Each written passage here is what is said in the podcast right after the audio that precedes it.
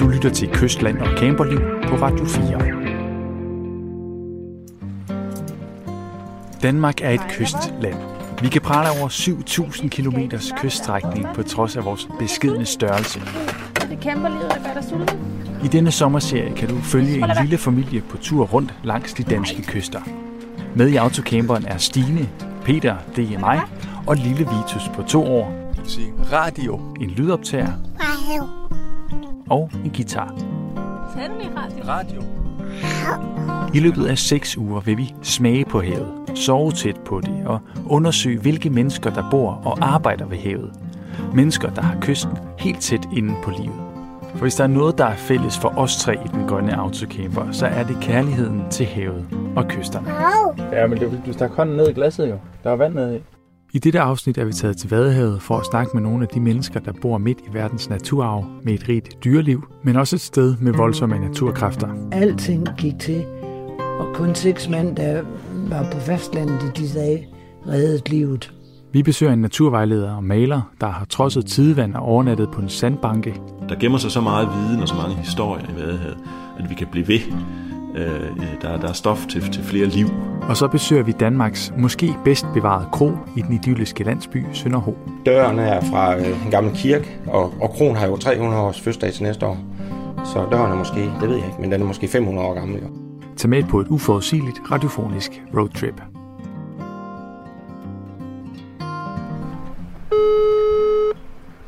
Mandebose Camping, det er Ellen. Ja, hej Ellen, du taler med Stine Klaumann. Øhm, jeg ringer egentlig bare lige for at høre i forhold til tidevandet. Vi kommer i en autocamper i morgen, i løbet af Ja. morgen tidlig faktisk allerede. Øhm, Ja. Er det sådan, at du har styr på øh, tidevandet? Det- Og det er i Montil, du siger. Ja, altså vi har... Der kan I køre fra i Montil, ja, og så kan I køre ind til klokken... Ja, I kan faktisk køre helt frem til klokken... Øh, klokken 8 om aftenen. Så I kan bare komme an. Okay, og, og fra hvornår siger du? Fra, fra Montil, ja, klokken 7 8 stykker. Nå, så vi kan faktisk køre over hele dagen? Ja, det kan I, ja. Ja, Okay. Hvordan kan det være, at man kan køre... s- Jamen, det er fordi, at vinden er meget om i nord og øst. Okay. Ja, Okay, men det lyder godt. Ja, Jamen, det er godt, øh, ja. Hej, hej. Hej. Vi er lige kørt fra fastlandet og kører nu midt i Vadehavet på vej mod Mandø. Vejen, vi kører på, hedder Lundingsvejen og er en øh, lang, flad vej øh, ud til Mandø. Når der er højvande, så, så er der faktisk ikke nogen måde at komme ud til Mandø. Lige om lidt, når vi er fremme, så skal vi øh, snakke med øh, Lisbeth Bunde, som øh, selv kommer fra Mandø og arbejder ved det her museum, som øh, hedder Mandøhuset. Jeg hedder Lisbeth Bunde, og jeg er formand for en forening, som hedder Foreningen Mandøhuset, som ejer øh, museet på Mandø. Men hvad Mandø er, altså, øh, det er et sted, man, man ikke slipper, hvis man er knyttet til øen. Altså, vi har jo måske alle sammen sådan et eller andet sted, vi, vi kommer fra og, og elsker. Ikke? Men det, der så også er typisk ved en ø, vil jeg også sige, det er, at man, at man enten er der eller ikke er der. Og det mærker man også mentalt. Og, og så er vi ligesom i samme båd, kan man næsten sige. Ikke? Altså vi ligger midt ude i havet, og, øh, og, og nu står vi sammen.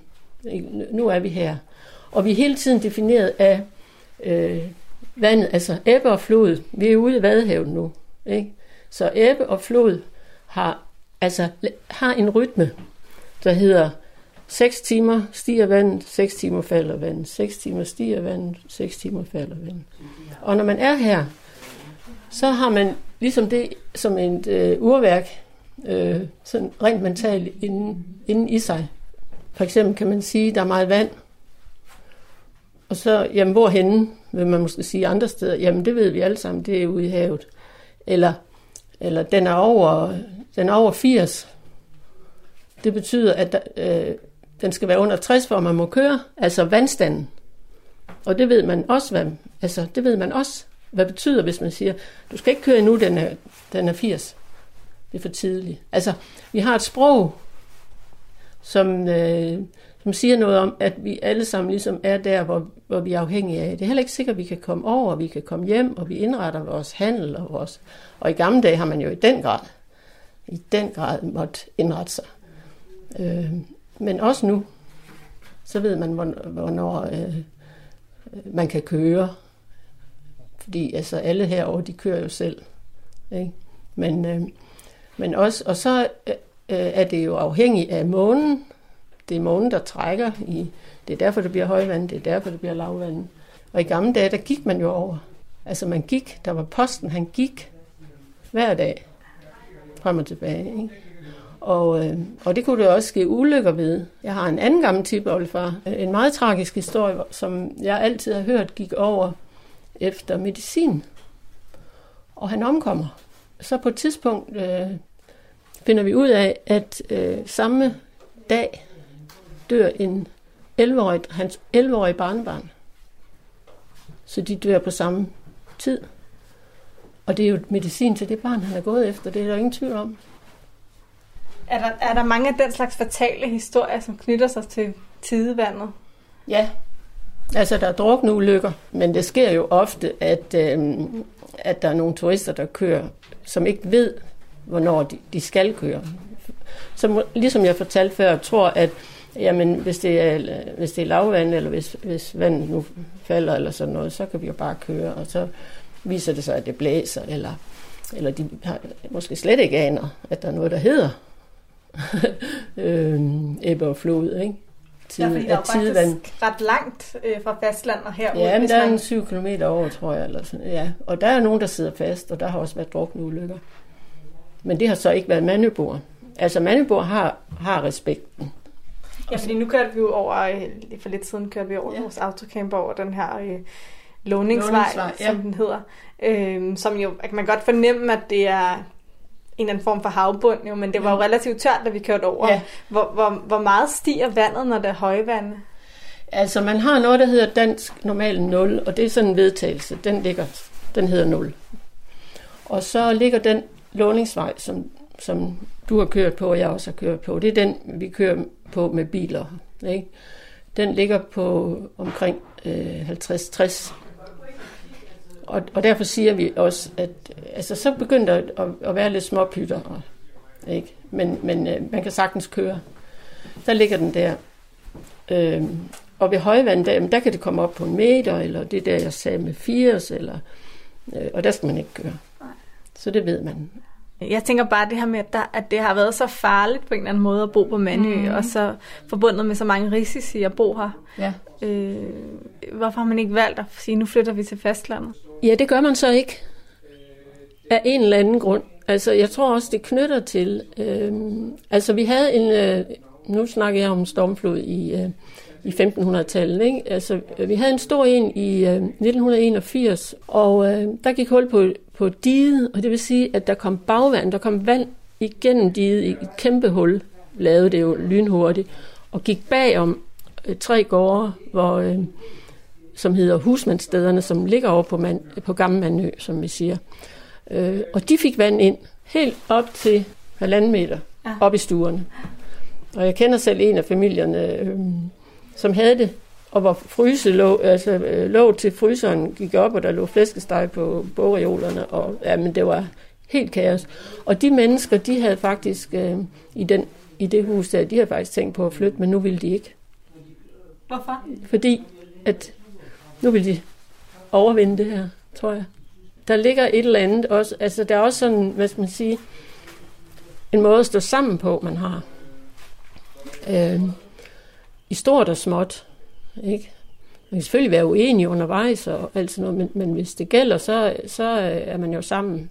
For eksempel der i 81, øh, heldigvis var der ingen menneskeliv i fare eller noget, men der druknede en masse for og det var jo øh, altså traumatisk for de landmænd, der skulle ud og slæbe deres får ind. Døde øh, tunge, fordi at de var fuld af vand. Og får, de har det sådan, at de løber ikke væk fra, de bliver stående.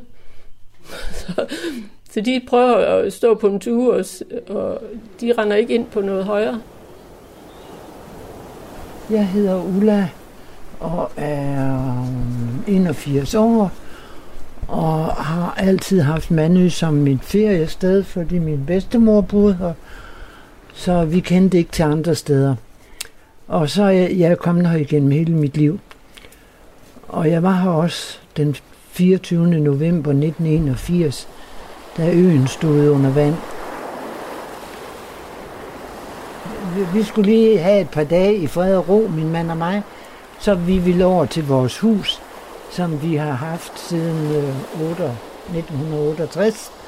Øhm, vi skulle have et par dage i fred og ro på Mandø, og øhm, vi havde ikke lige for en gang skyld ikke lige kigget på vejrudsigten. Øhm, vi tog bare afsted. Vi skulle bare afsted og have et par fridage. Og så trak det jo så op til storm. Så øhm, begyndte det jo at tage sig til der den 22. og 23. november. Og den 24. november gik de gamle diger her lige syd for byen.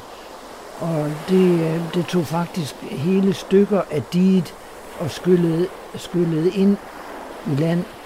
Og øhm, min mand var sammen med nogle andre mænd fra øen øhm, i gang med at fylde sandsække.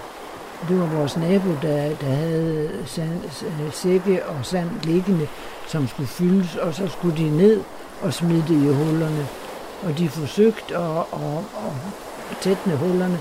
Der var bare ikke noget at gøre. De sandsækkene blev skyllet væk, og til sidst måtte de forlade stedet, for der var far for deres eget liv. Der var så voldsomme bølger, der skyllede ind i land og skyllede øh, stykker af de væk hele vejen rundt. Så øh, de, de måtte bare tage hjem igen. Og øh, der sad vi så, og strømmen var gået, den fik vi nemlig fra fastland. Og det, det betød så, at oliefyrene på, på øen, det virkede jo ikke, og det gjorde telefonerne heller ikke, og vi havde ikke lys i lygten, eller strømmen var jo gået. Det betyder også, at vi ikke kunne høre radio. Men øh, vi sad der i tryg, tryg forvisning om, at de ville altid redde os inden for fastlandet. Øh, men øh, vi kunne så ikke følge det i radioen, fordi øh, strømmen var gået, men så var der en, der havde en gammel transistor, og øh, den var selvfølgelig med udbrændte batterier, og det viste sig, at brugsuddeleren var udrejst, men der var en, øh, der havde en nøgle til brusen, som hentede nogle nye batterier sat i øh, uh, transistoren, og vi fik den til at fungere. Og så måtte vi så høre, at man havde ikke tænkt sig at gå i luften inden for fastlandet for at redde os. Hvordan havde I det med det? Det var for uroligende at opleve. Det, der følte man sig lidt forladt. Og man, man fik også en ydmyghed for naturen, som der var noget, der var større end en selv. Og vi havde tænkt, vi går, kan altid gå op på klitterne, hvis vandet skulle komme. Men man kan overhovedet ikke holde sig oprejst. Det, det, var, det var naivt at tro. Så vi sad der klumpet sammen hos øh, naboer med, med stearinlys. Hvad gjorde I den stue? Ja, vi drak kaffe, og måske fik vi også en øl for at styrke øh, modet lidt og, og, og, og trøste hinanden lidt. Men øh, ellers var det bare at sidde og snakke, og, og simpelthen holde snakken i gang. Også med, med eventyr og med historier fra, fra tidligere. Der var jo også nogen, der tidligere har oplevet stormfloder, og der har jo været stormflod i hvert fald i helt tilbage, mange hundrede år tilbage, i 1634, hvor hele øen gik under. Folk og fæ gik til, og kreaturer og ja, alting gik til. Og kun seks mænd, der var på fastlandet i de dage, reddede livet og genopbyggede Mandø. Vandet det stod jo inde på asfaltvejene efterhånden, og folk var ude og hente deres øh, dyr. Der var jo både får og kreaturer, der stod ude på markerne, og nogen gik altså til af, af dyrene, men der var ingen mennesker, der gik til, heldigvis. Og øh, sådan klarede vi så den 24. november. Den 25. november var stormen løjet lidt af, og den 26. november kunne jeg køre med min bil på foden af klitterne og på foden af, af, af det store dige, kunne jeg køre om til Låningsvejen Og der, og, og der var et fantastisk smukt vejr den dag. Fuldstændig vindstille. Ikke, øh, himlen var blå. Der var ikke en sky på himlen. Der var ikke en vind, der rørte sig. Jeg kunne køre tilbage til fastlandet og skynde mig at komme på arbejde. Men vi fik nogle nye diger efter den tid, og de var kærkommen. Hvad gør sådan en oplevelse ved en, når man har, har været igennem det? Sådan en stormflod. Den giver i hvert fald en en følelse af, at man kun er en lille nummer i, i, i det store tabel. Øh, man bliver ydmyg og får nok mere respekt for naturen. Og en anden gang så lytter man til vejrudsigten, inden man tager til Mandø.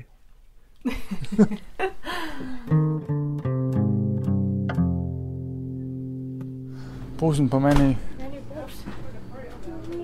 Hej så.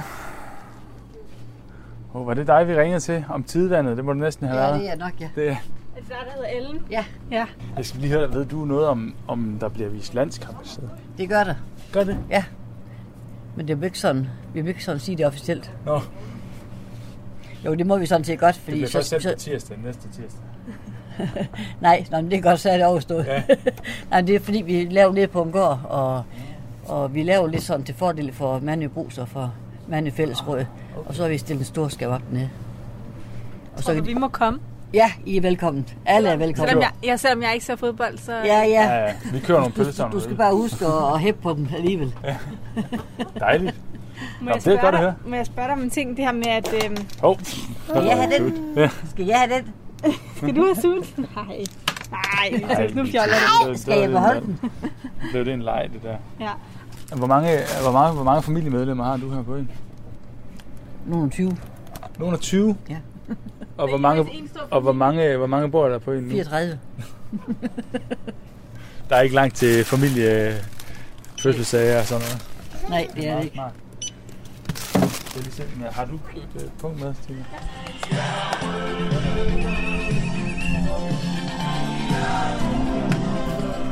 Der er der allerede kommet mange, Ja, der er kommet en del efterhånden.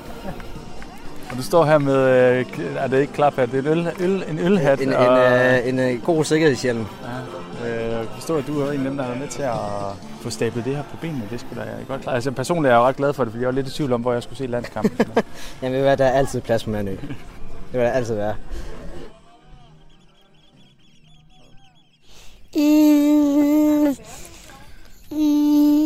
det er ost, det der. Jeg tror faktisk, det er en osteskorpe, hvis ikke jeg tager i fejl. Ost. Ost. Mm. Ost. Vi er med over at se lidt af landskampen? Er det nu? Nej, vi har lært jo 10 minutter eller sådan noget.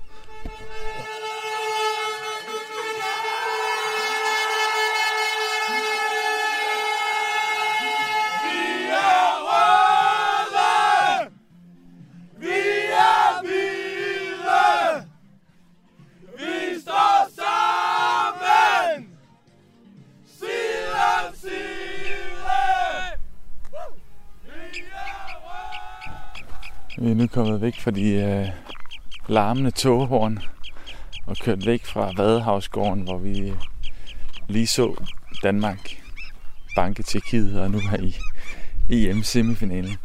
I morgen bliver vi på Mandø lidt, og så, øh, så skal vi tilbage på fastlandet, hvor vi skal besøge Vadehavsmuseet. Og mens jeg går tilbage til camperen for at gå i seng, så kan du høre Søren Frank fortælle om Vadehavets betydning. Han er forsker i maritim litteratur og ved en hel masse om menneskers forhold til havet. Ja, Vadehavet er jo et af de steder i Danmark, hvor øh, kysten har størst betydning i forhold til, at kysten er den, den zone, hvor havet og landjorden mødes. Og øh, mange steder i Danmark, der er, øh, der er det at bo ved kysten øh, ikke sådan specielt problematisk, øh, ikke specielt dikteret af havet, man er beskyttet fra havet. Grundlæggende så går vi rundt som danskere og tror, at vi bestemmer det hele, kontrollerer det hele. Vi har et helt andet forhold til naturen, end for eksempel ja, bare vores naboer i Sverige og Norge har. Øh, I Norge og Sverige har man en meget stærkere fornemmelse af, at, at naturen har nogle kræfter, øh, både i form af øh, vandkræfter, i form af højdekræfter, i form af vilde dyr. Øhm, så du har en anden fornemmelse, når du går ud i naturen i Sverige og Norge, at, øhm, at, at du også er, er i naturen på dens nåde. Øhm, der har vi en meget stærkere fornemmelse i Danmark af, at vi, at vi næsten er i kontrol over vejrudsigten. Og vi kan blive frygtelig fornærmet, hvis vejrudsigten går os imod nogle gange, fordi vi er så vant til at have kontrol over det hele. Så det danske landskab er et landskab, vi, vi er vant til at have kontrol over. Også flere steder øh, langs kysterne er vi vant til at have kontrol over det. Øhm, og det er rigtigt, at, at, at, øh, at nogle steder bliver kysterne etterhavet, men lige præcis nede ved Vadehavet, det, det er et sted, hvor man virkelig, virkelig får syn for savn i forhold til det her med, at vi lever på naturens nåde, og der er nogle rytmer i naturen, som vi overhovedet ikke er herover.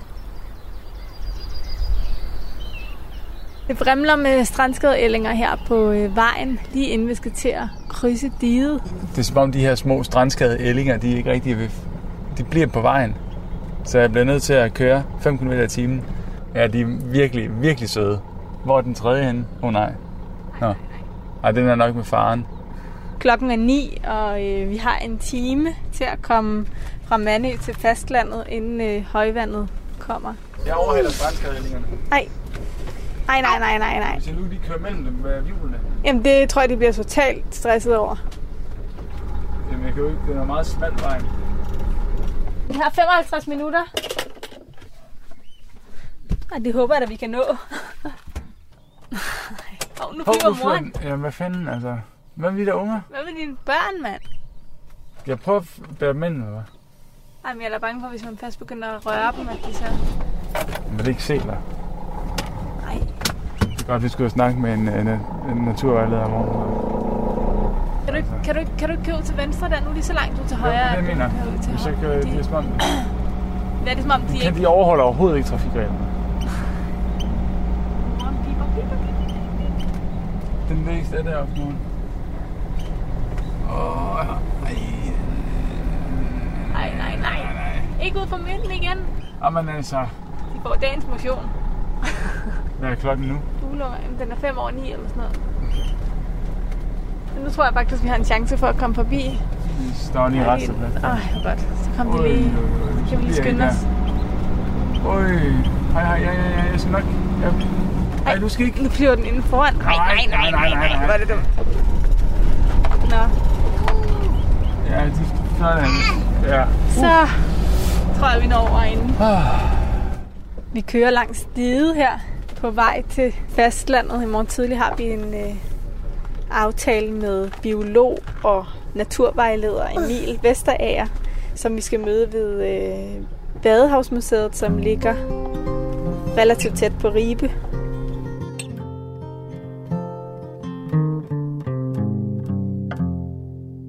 Vadehavet er jo et, et tidevandspåvirket område, som, øh, hvor alle dyrene ligesom skal være tilpasset det her med, at øh, nogle gange så er der vand, og nogle gange så er der ikke vand. Og det er der er faktisk rigtig mange dyr, der har svært ved, så der er nogle rigtig seje dyr herude, som kan tåle det. Og hvis du skal beskrive Vadehavet for nogen, som ikke rigtig ved, hvad det er, hvad vil du så sige? Jamen, så er det utrolig, utrolig fladt øhm, og omskifteligt. Og som en, en tidevandsforskel, som gør, at øh, nogle gange kan man gå derude, og nogle gange kan man ikke, og nogle gange kan fuglene være derude, nogle gange kan de ikke, og nogle gange kan fiskene der, og andre gange skal de finde et andet sted. Og, altså, det er, øh, det er så foranderligt, og øh, man kan komme derud, og så nogle gange så ser det ud på en måde, og andre gange så øh, har sanden flyttet sig, og så ligger det på et andet sted. Og, så, øh, så det er sådan lidt utilregneligt også på en måde, på en god måde. Og hvordan er det opstået? Kan man tale om det? Øhm, vi har jo barriereøerne derude her i Danmark, er det Fanø og Rømø og, og Mandø, som ligesom øh, stopper de værste vind og, og bølger ude fra Nordsøen. Og så i læ af dem, så øh, bliver der aflejret sediment, øh, som skyller ind ude fra Nordsøen. Og øh, det gør, at det bliver lavvandet, fordi hvis vandet det stiger en lille smule, jamen, så bliver der aflejret mere sediment, og så har man nogenlunde samme vanddybde derude. Øhm, og sådan har det ligesom stået på efter, ja, en gang efter sidste istid, da øh, vandet begyndte at stige ind herude, så øh, har det lige så stille og roligt bygget op siden. Men det er månen, der styrer tidevand, og det gør det med to forskellige kræfter. Øh, den ene kraft, det er massetiltrækningskraften, den vi også kender, når man ja, ikke flyver væk fra jorden, når man for eksempel hopper. Øhm, og øh, massetiltrækningskraften fra månen, det gør, at der bliver højvand lige under månen. Øhm, og så har vi en, øh, en, et højvand modsat af månen også, som skyldes, at, at vandet bliver slynget modsat af månen i, i den her bevægelse, hvor månen og jorden de roterer omkring hinanden. Og så i takt med, at månen den flytter sig rundt om jorden, eller måske snarere, at, at jorden drejer rundt om sig selv, fordi månen den drejer ikke så hurtigt, så, øh, så flytter vandet sig så rundt. Så vi har øh, højvand to gange i døgnet, og lavvand to gange i døgnet, eller i hvert fald i løbet af 24 timer og 48 minutter. Så sådan en tidevandscyklus med to gange højvand og to gange lavvand, det tager lidt mere end døgn. Øh, Hvordan påvirker tidevandet øh, det fugleliv, der er her øh, ved Vadehavet? Øh, de øh, spiller utrolig meget sammen, fordi de, langt, langt de fleste fugle, vi har i området, det er trækfugle, som kommer for at spise herude. Og det kan de gøre, når der er lavvand. De fleste fugle, de skal have vadefladerne blotlagt herude, så de kan komme ned til maden, som gemmer sig i bunden. Øhm, så fuglene, de følger vandet, og typisk så står de i vandkanten, fordi det er der, der er mest mad, øhm, som de kan komme til, vel at mærke. Og så når vandet det kommer ind, jamen så presser det fuglene ind, og når der bliver rigtig højt vand, sådan omkring højvandet, jamen så er der ikke nogen steder, hvor fuglene for alvor kan finde mad. Så står de rundt omkring på nogle af de rigtig høje vadestykker, eller inde på strandingen. Øh, på nogle, og, og så venter de på, at der bliver lavvand igen. Og når der bliver lavvand, eller vand, der begynder at falde, så fylder de vandet ud igen. Så fuglene, de følger vandet hele tiden. Hvad er det for nogle fugle, vi ser hernede? Hvor kommer de fra? Øhm, lige nu der er vi jo midt på sommeren, så der er det jo Ja, vi har begyndt at få de første trækfugle allerede nu. Ja, det, er jo, det er jo trist her i starten af juli. Øhm, men, men det er ynglefugle langt, langt de fleste, vi har. Så det er jo fugle, der yngler, og så øh, finder de mad herude. Når vi kommer lidt længere frem på, på efteråret, tidlig, øh, tidlig efterår, øh, så begynder der at komme masser af fugle op fra tundranden, og øh, generelt op fra, øh, fra nord. Og det er fugle, som øh, måske ikke skal være i Danmark i, i vintermånederne, eller i Vadehavet i vintermånederne. Det kan være, at de skal til Sydeuropa, eller Vestafrika, eller måske endda Sydafrika for nogle af dem. Og man kan ikke flyve fra Nord-Rusland et eller andet sted, og så til Vestafrika uden øh, et mellemstop. Så mange af de fugle, de stopper i Vadehavet, fordi der er helt vildt meget mad, og så spiser de nogle uger eller måneder, øh, så de er, er tykke og fede, og så flyver de videre herfra.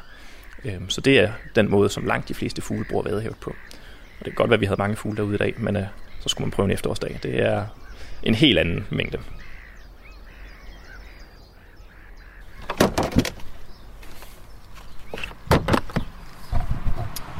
Vi er nu kommet til Fanø, og øh, Stine, min gode øh, studiekammerat Lars, har købt øh, hus. Men vi er her også for at tale med Marco Brode, som er naturvejleder og øh, har den interesse, at han maler fugle. Og han har øh, for nogle år siden øh, påbegyndt den her nye stil, hvor han maler folks vægge hjemmefra direkte på væggen med sådan noget akrylfarve. Og øh, Marco kommer lige om lidt, men vi er lige kommet i forkøbet, så nu ringer jeg så lige på og siger hej til Lars.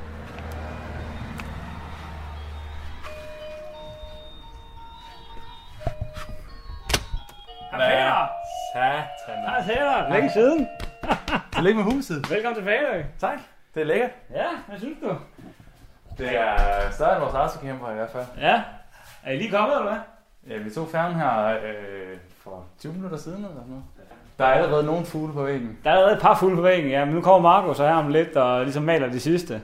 Og øh, han har været i gang med de her øh, seks fugle, vi kan se her til højre. Den har han malet for et par uger siden. Og nu kommer han så og maler de sidste. Jeg ved ikke, hvor mange han har tænkt sig at lave. Måske en 5-6 stykker. Hvorfor fugle på væggen? Jamen, det kommer sådan lidt af, at vi, øh, da vi købte huset, så øh, hende, som der havde huset før, Lone, hun, øh, hende og hendes mand fik malet et vægmaleri med trappen der i 92 af en lokal kunstner over, der hed Per Bondrup. Og så var det ligesom født den der idé der med, at der kunne være noget øh, kunst på sådan en væg der. Og så har fandt vi så snakket med Marco på færgen for, jeg tror det var lige omkring påske, kan jeg huske det var, her i år. Og så øh, spurgte vi ham, om han kunne tænke sig at komme forbi og betragte vores væg som et, et stort hvidt lærred. Og så bare give en gas med at male de fugle, som han gør så godt. Og det vil han meget gerne. Så øh, han ved lidt om fugle.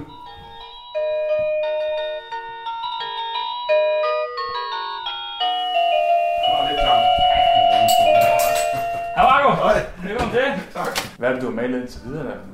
Jamen, det ved Lars. Ja, det er det. Lars, så er der test. jeg har ikke fået tid endnu, så jeg ikke kunne, jeg kunne læse op. Jeg kan, det er forskellige vadefugle, som man kalder det. Men, men det er jo lidt tricky til at give. Man kender viben i hvert fald. Der er, Ja, viben, ja. Ikke?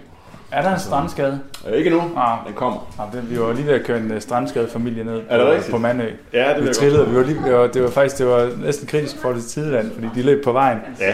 Og, øh, og de ville jo ikke væk, og det var sådan, når vi så det. Så det var, men det var Ja, faktisk det- ret stor oplevelse. på. Ja, det er ja. En fugleflok, det er jo sådan en levende, øh, samlet organisme, kan man sige, sådan lidt øh, øh, højpandet øh, poetisk. Men når man ser en stor fugleflok, især af de her vadefugle, altså alle kender stærne og ligesom ved, at de opfører sig øh, øh, på noget, der ser smuk ud på, på himlen. Men, men der er ikke så mange, måske uden for vadehavsområdet her, der ved, at vadefuglene jo, så at sige, altid har gjort det samme. Men, men de er jo typisk på lidt længere afstand ude over vadehavet. Øhm, og mens øh, stærerne går til overnatning, typisk i sådan nogle øh, øh, øh tagrørsskove, øh, så samles vadefugle, når det bliver højvande, men også for at tage et hvil, ligesom stærerne gør øh, om natten. Men de her såkaldte højvandsrestepladser, det er sådan nogle sandbanker, som øh, ligger langt ude i vadehavet typisk, hvor vadefuglene så samles i, i mange øh, tusindvis. Øh, men det er jo lidt afsidesliggende, så man skal ville det, hvis man skal ud og opleve det der. Men man kan se det på afstand, hvor, hvor, hvor når mange 30.000, 40.000, 50.000 vadefugle samles, så er det bare sådan en stor sværm af sky derudover. over. Men, men alene bare en, øh, en, en, en 15-20 vadefugle i flok, de danner jo sådan en, en form, en linje øh, øh, på, på himlen. Og, og det er ligesom det, jeg har sådan med årene her, øh, hvor det her vægmaleri ligesom har, har taget, taget lidt til, kan se ideen i, at, at, at man kan lave noget dekorativt, noget levende ud af. Man kan bringe naturen, vadehavsnaturen ind i, i vores huse herovre. Øh, fordi de har hver deres øh, særkende, de her enkelte arter af vadefugle, men de har også noget, noget, noget til fælles. De har lange næb, for eksempel, mere eller mindre lange næb, og, og sådan nogle slanke, spidse vinger og sådan noget. Så der er masser af bevægelse i dem. Øh, så man kan både fortabe sig sådan i det enkelte individ, det kan jeg gøre som tegner, men også som betragter kan man jo kigge på det enkelte individ. Det er sådan en skitseagtig præg, jeg prøver at, at overføre til, til væggen her. Øh, men altså som sagt, så, så prøver jeg at lave en eller anden, få, for, for flokken til at danne en eller anden bevægelse, eller en bølge, der både ser øh, naturtro ud, men som også passer til, til rummets, øh, ja, arkitekturen i rummet her. Og her har vi så sådan en trappeopgang, hvor der er et, et kan man sige, et naturligt fald oppe fra første salen og så ned i køkkenet her. Øh, så det, og det vokser sådan øh, trin for trin, eller fugl for fugl. Altså, jeg har en grundlæggende idé, taler med uh, væggens uh, ejer, ejer om, selvfølgelig, men, men ellers så uh, kan jeg se, at når jeg har tegnet to fugle, så kan jeg sådan se, hvor, hvor, hvor passer den, den tredje naturligt uh, ind uh, i flokken, i kompositionen, så at sige. Uh, så det giver sådan stille og roligt sig selv. Og hvad, hvad, hvilken fugl skal du, øh, skal du tage, male i dag, så? Ja, nu har jeg holdt pause fra, fra væggen her nogle, nogle uger, så nu skal jeg lige i gang igen og overveje. Men nu kan vi se, at der er en, en vibe og en brushane, som nogen øh, vil kende måske, og en jejle og sådan noget. Og så er der nogle mindre, øh, dem der hedder ryler af forskellige slags. Øh, jeg er ansat som natur- og kulturvejleder øh, ved Fane Kommune. Øh, ja, så derudover så er jeg jo så øh, billedkunstner med øh, igen fugle og natur øh, i, i fokus. Øh, det er sådan med privat regi, kan man sige. Hvorfor er Vadehavet vigtigt for dig? Altså, hvor opstod den her interesse for fugleliv og den natur, der, der er her? Jamen, jeg er op- opvokset sådan i en, i en forstad øh, til Esbjerg, sådan en øh, 4-5 kilometer fra kysten. Så da jeg var knægt og ikke rigtig var gammel nok til at cykle ud til kysten, der, så, så anede jeg ikke rigtig, hvad Vadehavet var. Der var det jo bare det lokale krat. Og i parentes bemærket, så er sådan et krat jo lige så vigtigt øh, for, for børns naturoplevelse som, som noget stor, verdenskendt natur, som Vadehavet er. Så det var, det var sådan set fint nok set i bagspejlet. Men så snart jeg var gammel nok til at cykle lidt længere væk hjemmefra, så fandt jeg ud af, at der var jo noget strand derude. Og det vidste jeg jo sådan set godt. Jeg var bare ikke klar over, at man kunne opleve det, man, man kunne. Så det var en åbenbaring, da jeg kom derud og, og faktisk kunne kende nogle af de fugle, jeg kendte fra, fra bøgerne. Og havde siddet hjemme ved, ved, ved bordet på drengeværelset og været fascineret af. Jeg fandt ud af, at man kunne, man kunne cykle øh, tre kvarter, og så opleve nogle af de ting gennem min konfirmationskikkert. Øh, og det var nok sådan et, øh, et, et afgørende wake-up call for, for mig. Og siden, siden den gang, så har jeg bare været stadig mere fascineret af, hvad Vadehavet er for et sted. For det er ikke kun fugle, altså det er jo bare en meget synlig del af Vadehavets natur. Altså i virkeligheden så er det jo alt det, der gemmer sig nede i sandet og mudderet, som vi ikke kan se. Der jo starter hele fødekæden, som fuglene i sidste ende er afhængige af, og som salerne og fiskene osv. er afhængige af. Så hele den, hvad skal man sige, økologien, altså biologien og vadehavet som, som, som, som, som landskab, øh, kom jo også ret hurtigt til at, at fascinere mig. Og det er jo det, jeg så er beskæftiget med i dag, og jeg kan stadigvæk beslutte mig for at gå hjem og sige, i dag, der vil jeg øh, undre mig over noget, jeg ikke ved i, i Vadehavet, altså lige uden for min dør. Der gemmer sig så meget viden og så mange historier i Vadehavet, at vi kan blive ved. Øh, der, der er stof til, til flere liv øh, i forhold til at lade os fascinere af, hvad, hvad, hvad Vadehavet er for et, for et sted. Men det med at være ude, når du for eksempel maler fugle eller maler naturen, altså hvad er det så, hvad er det så for en oplevelse, du sidder med? Men det jeg tror på, øh, det er, at, at det der kommer ud af ens kunstneriske udtryk, det, det har en helt anden dybde, hvis du faktisk øh, øh, ligesom arbejder med det, mens du er ude på stedet. Det er fint nok at arbejde ud fra et eller andet minde eller en eller anden visuel hukommelse, hvis det nu handler om, om billeder. Øh, men det giver en helt anden ægthed og friskhed, tror jeg, hvis man, hvis man, hvis man sidder derude og oplever det. Også selvom det blæser, blæser eller, eller stormer. Jeg går nogle gange ud i decideret dårligt vejr, for at prøve at arbejde med papir og pensler og vandfarver og hvad jeg nu har derude. Øh, og det bliver jo ikke et særligt præcist maleri, fordi jeg, det, det, det regner på, på, på mit papir for eksempel, øh, og det blæser halvvejs i stykker, inden jeg er tilbage ved bilen og sådan noget. Men, men på den måde så øh, oplever jeg altså landskabet meget, meget, meget stærkt og meget, meget til stede. Fordi når man sidder stille i lang tid for, for at lave en tegning, eller, eller bare sidder og venter på et eller andet motiv, et eller andet, der sker med fuglen, eller en sky, der, der skifter form, og pludselig bliver du inspireret. Når du sidder stille i lang tid, så, øh, så oplever du også ting, for eksempel at vandet stiger, eller falder for skyld.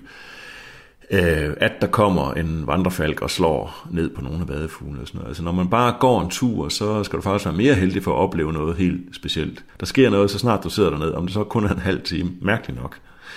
Øhm, så jeg bliver både øh, hvad skal man sige, naturhistorisk piret over, hvad jeg kan se, og undre mig over, hvad er det der egentlig for en plante? Gud, den har jeg aldrig så fået sat navn på før, eller en eller anden musling, eller sådan noget. Hvad er det nu lige der for en, og den skal jeg lige have slået op igen, og sådan noget. Men den anden hjernehalvdel, så at sige, kan vi slet ikke lade være med at slå til. Det kan, det, altså som mennesker, når vi færdes ude i noget natur, der på en eller anden måde påvirker os, om det er et urbant miljø, eller det er natur, altså, så, så bliver vi jo påvirket af det. Og, og der tror jeg bare ved at tegne og sådan noget, der, der øh, oplever, oplever man en, øh, en følsomhed over for det der. Øh, for det første begynder man at se farver og linjer og mønstre og sådan noget struktur i terrænet. Øh, men, men man bliver måske også mere øvet i sådan at tage, at tage det ind på en eller anden måde. Det er i hvert fald min, min, min filosofi. Og så er det jo parentes bemærket øh, ligegyldigt, øh, hvorfor et øh, værk man kommer hjem med, om det er specielt vellykket eller ej. Man har haft den der intense naturoplevelse, og den, den, den kan ingen tage fra en. Jeg har sådan et lille projekt kørende over tid, som jeg kalder øh, På stigende vand. Og det handler simpelthen om at sidde et bestemt sted i alle de der 6 timer og 12 minutter cirka, som det tager vandet og, og, om at stige fra lavvande til højvande. Og i starten sker der ikke en skid, synes man. Og så efter nogle timer, så kan man godt se, at hov, der er der vist noget vand på vej derude. Øh, og fuglene, de flyder rundt alt efter vandstanden. Og, øh, øh, og dagen går og sådan noget, så lyset skifter så også. Ikke? Det er en enorm intens følelse at sidde rigtig lang tid. Øh, og så er der et, et eller andet poesi over det der med, at man følger en, øh, øh ja, en vandtid, altså at vandets bevægelser ind og ud. Jeg har sågar for et par år siden øh, sat mig ud på en af de helt store sandbanker, altså som er de rene ørkner, som ligger ude i Vadehavet mellem, mellem ja, Fanø og Mandø i det her tilfælde, og være derude i 24 timer med en sovepose og lidt mad og drikke og øh, en masse tegnegrej. Og det, det var sådan en gammel idé, jeg havde om, at det skulle jeg gøre på et tidspunkt, hvor vejret var, var til det, og hvor vandstanden jo var til det. Man skal jo lige holde øje, fordi hvis det steg for meget, så ville jeg være gevaldig på den. Så det skal man ikke gøre uden at vide, hvad man er ude i. Men, men den, selvom det er en, i hvert fald tre år siden, så sidder den oplevelse, og de, de notater og de skitser, jeg har for den oplevelse, det sidder stadigvæk meget, meget stærkt. Midt på sommeren er der ikke så forfærdeligt mange fugle, som der er senere på efteråret. Men, men senere på efteråret vil det være mere risky at tage ud der. Ikke?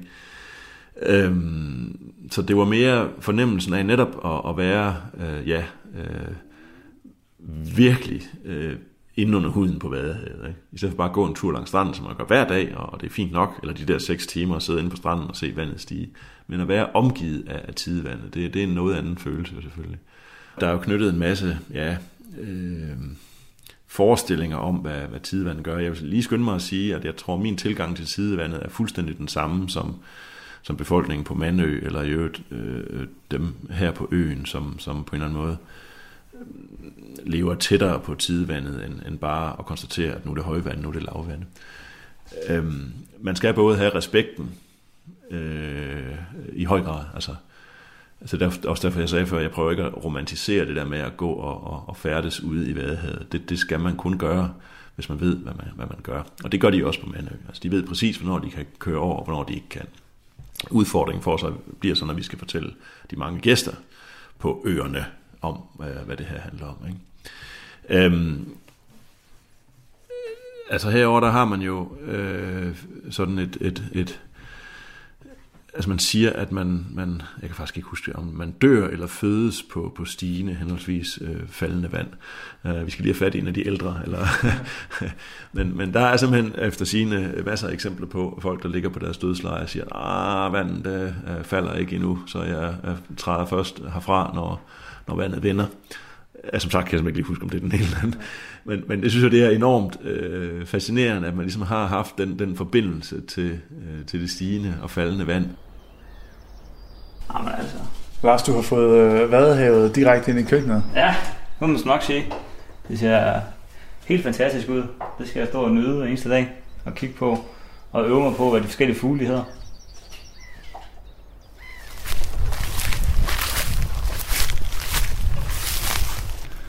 Her er det måske meget godt.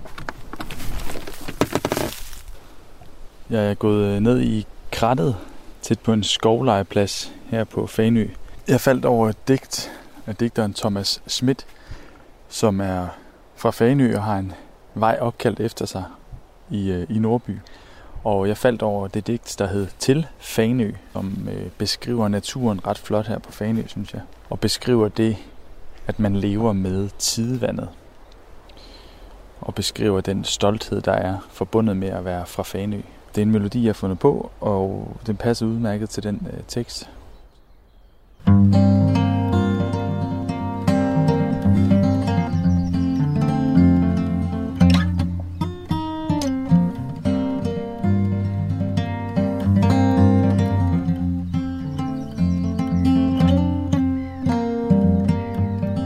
Vesterhavsbølgen så vælter mod kysten.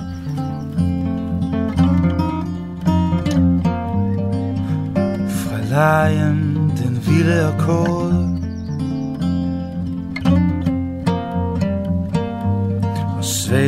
sin harm for i sidste dyst. Det tæmmes i brændingens fråde Det favner havet, den dejligste strand.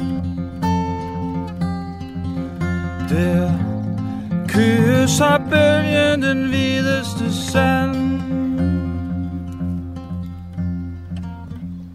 Du Vesterhavs friske farvebrud Du ø i de rullende vande. Kun fattige ringe blev skåret i et skud. Og alvor har mærket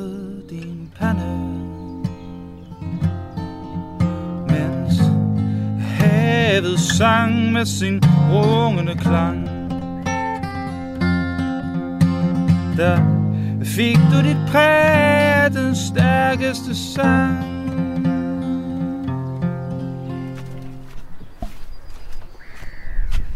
Hej Peter. Hej. Hej, vi har vir- virkelig været ude for en virkelig dejlig tur. Hvorhenne? Jamen, vi gik op øh, i plantagen, meget vigtigt. Jeg tror, han har gået sådan flere kilometer, bare sådan op og ned.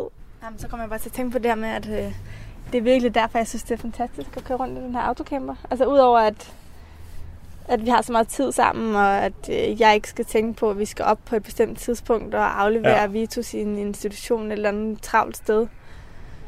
Øhm, så elsker jeg bare, at vi kan vågne sådan et sted som det her. Mm. Midt, altså midt på, altså midt på Fanø. en stor grøn plantage med blomster og enge og fyrtræer og kaprifolier, der blomstrer. Peter Vitus har sat mig af her i Sønderho, som er øh, en lille, meget hyggelig, nærmest museumsagtig landsby, som ja, der bor, jeg tror, der bor lidt over 300 mennesker i den her by. Og lige nu er jeg på vej ned til Sønderho Kro, som er en kro fra 1722. Lidt svært at se, om det er en kro eller et hjem, man går forbi, fordi alle husene minder på mange måder om hinanden. Mm, nu står der faktisk Sønderho Kro på siden af gavlen. Meget lav indgang til kronen her med fine, fin trædør malet i mørkegrøn og rød. Så de har meget gamle vægge. Nu går jeg indenfor.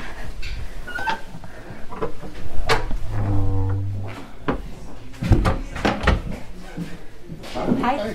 Jeg skulle tale med Jakob Sulestad. Ja.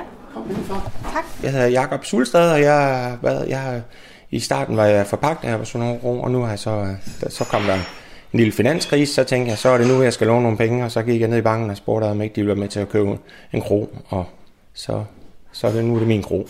Kronen her er jo lavet, er også lavet meget specielt. Den er jo lavet af, det er jo, for hvis du ser på sådan noget som det her, det er jo simpelthen genbrug. Altså, det er jo øh, store, øh, den vejer flere tons, den bælte, der går igennem hele kronen. Og det er taget fra den. Der er nogle mærkelige huller i, som ikke passer til noget som helst, og den er lige øh, sad lidt til derhen og sådan noget. Det er jo simpelthen for, øh, fordi det er genbrug for en gammel, for gamle øh, skibe. Døren er fra øh, en gammel kirke, og, og kronen har jo 300 års fødselsdag til næste år. Så døren er måske, det ved jeg ikke, men den er måske 500 år gammel. Jo.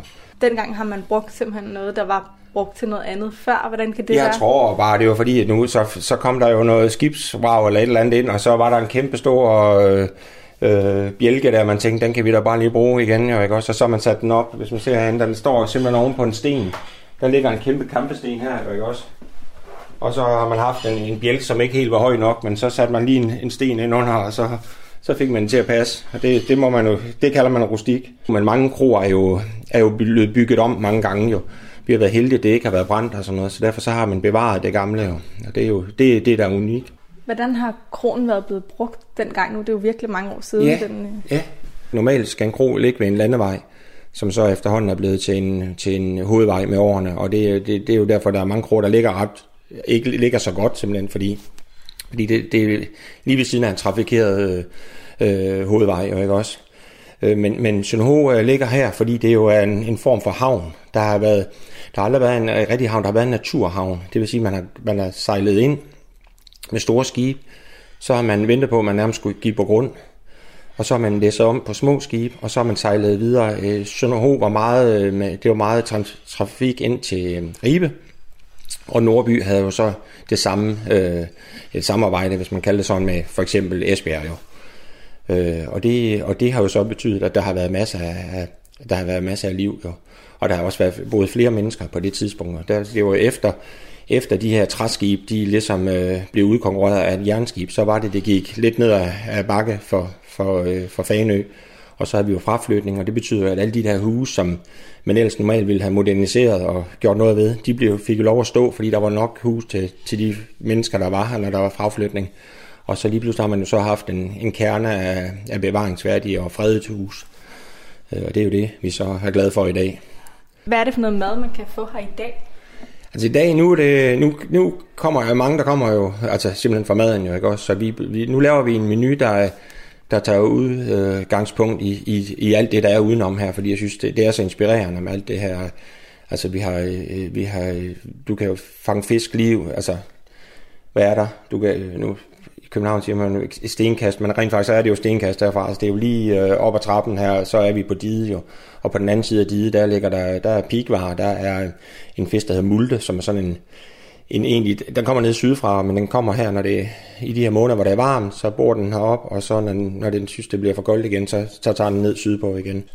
Jeg ved også, at, at bakskuld er en meget ja, fanøsk ja. ting, hvis man ja. kan sige det sådan. Kan du forklare, hvad bakskuld er? Jamen bakskuld, det er, det er isinger jo, der er... Der er, det var en gammel, det var en måde at, at, at konservere dem på. Altså man, man salter dem, og man øh, ryger dem, og så tørrer man dem, så de, øh, så de kan holde sig hvilken betydning har Vadehavet for, for kronen? Altså, den ligger jo virkelig, altså, som du sagde, så er det et stenkast for dit. Ja, og det smitter også af på, den, på det udtryk, vi, vi har på maden, fordi vi bruger også ting. Jeg må ikke servere de østers, der ligger, der er masser af østers herude, og vi har nogle gange taget folk med ud og hentet østers og sådan noget der, så må man godt spise dem på kronen. Men hvis jeg går ud og henter østers, så må jeg ikke servere dem for mine gæster, for det er noget med, de skal igennem levensmiddelkontrol. Så derfor så øh, serverer vi ikke øh, lokale østers på den måde. Nu er det jo sådan, at vi kører rundt i den her autocamper løbet af sommeren jo, øh, og jeg går meget op i, at vi skal smage nogle af de ting, som vi, ja, som vokser lige ud fra vores bil, ikke? Eller ja. som øh, man kan fange, eller plukke, eller finde. Øh, og jeg havde egentlig, jeg havde lidt glemt, at Østers var uden for sæson, ja, desværre, ja. i øjeblikket, så det kan jeg jo ja. ikke tage ud og plukke ud på Nej. ude i Vadehavet. Nej. Men hvad kan, jeg, hvad kan jeg finde, som er i sæson, og hvis jeg Jamen, selv skal... Jo, der er jo, alle urterne, de er der jo nu. Altså der er jo, øh, den mest kendte, det er den, der hedder kvæler, strandkvæler, som har sådan lidt salte noter.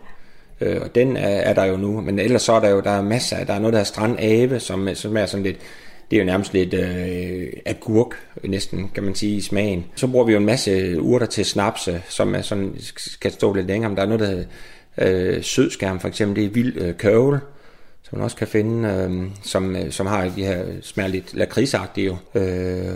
Hvis jeg finder strandkvælder, hvad kan jeg så bruge det til? Altså kvæler, den synes den skal, den skal bare lige skylles under, du skal ikke tage, det skal være det stykke, det øverste stykke, som er, fordi det kan godt blive lidt træde, hvis de bliver store, og de er jo ved at være lidt større nu jo, men, øhm, men, hvis, men toppen, det er jo, det er næsten det som er spars jo, du skal have, du skal, det nederste, det bliver for træde, så du skal have det, det rigtige stykke, Øh, og så skal du bare skylle dem, og så skal du spise dem, som de er. Kan jeg finde den hernede ved diget, eller hvor ja. finder jeg den hen? Du skal ikke finde de steder, hvor der er alt for meget trafik. Du skal lige sådan lidt til en af siderne jo, øh, for, for Sønderho, og så der, hvor, der, der, der, hvor, der, hvor vandet det kommer op i, i løbet af, af dagen, jo, der, der står de i sådan, hvad skal man sige, store buketter simpelthen. Det er ikke ligesom at være på svampetur, du skal, hvor, hvor er det nu hvor er der lidt henne? Så der er masser af det jo. Så.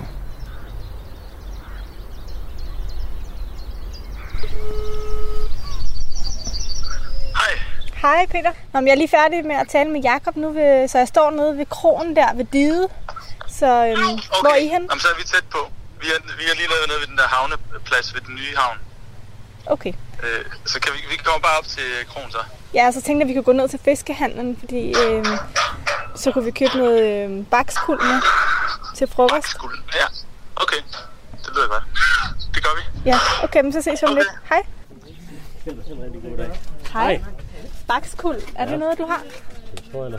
Ja? Hvor mange skal hun bruge? Jamen, jeg skal bare have en lille en. Det er egentlig mest for at smage den. Det er perfekt. Yes. Hvordan skal jeg spise den? Altså, flå den. Altså, det er det, du, hvis du klipper finderne af den, og så trækker skinnet af. Og hvad skal jeg spise det med? Stykke rugbrød. Rugbrød. Godt med smør. Citron. Det ved jeg ikke. Og så en god til. Det lyder godt. Den tager jeg. Yes.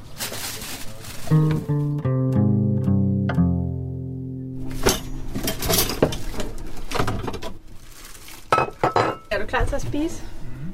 Inden jeg ringede til dig, nåede jeg faktisk også lige at gå ned til Dide og finde øh, det, der hedder strandkvælder. Strandkvælder? Ja, strandkvælder. Jeg tror faktisk også, at det er, de kaldes også salturt. Ret salt. Ja, det er det. Men meget sådan, Lækkert, det er sådan frisk og sådan ja. saftig. Og... Jeg tror det snakker mere hav. Mm, jeg synes, det smager ret meget hav, faktisk. Mm. Jeg er lidt spændt på at smage det der bakskuld, for han, han snakkede om, at det var sådan virkelig salt. Jeg synes faktisk, det smager en lille smule af hellefisk. Der er faktisk lidt salt på de der, nogle af de der strandkøller. Det er bare lidt vadehav, det tager man med. Det er bare lidt vadehav. Du forstrøde sønder, som herfra uddrog Til færd på de vågne